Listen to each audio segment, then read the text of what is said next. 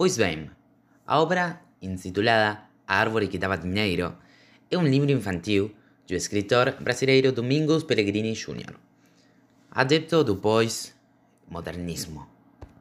Portanto, esta história fala de uma pequena cidade chamada Felicidade, onde vive um homem conhecido pelo seu trabalho. Embora seja rico, um dia ele caiu e não quis pagar o médico para cuidar dele, porque ele é dono da maioria das coisas da região. Pelo contrato, se ele falecer, essas casas passarão automaticamente a ser de quem pagou o aluguel. No entanto, antes de morrer, pediu-lhe que plantasse uma muda na praça, que acabou sendo a árvore do título da história. A cidade está prosperando. Muitas pessoas de todos os cantos vêm ver a árvore que dá dinheiro, e pessoas com maior ganância começam a negociar com o dinheiro.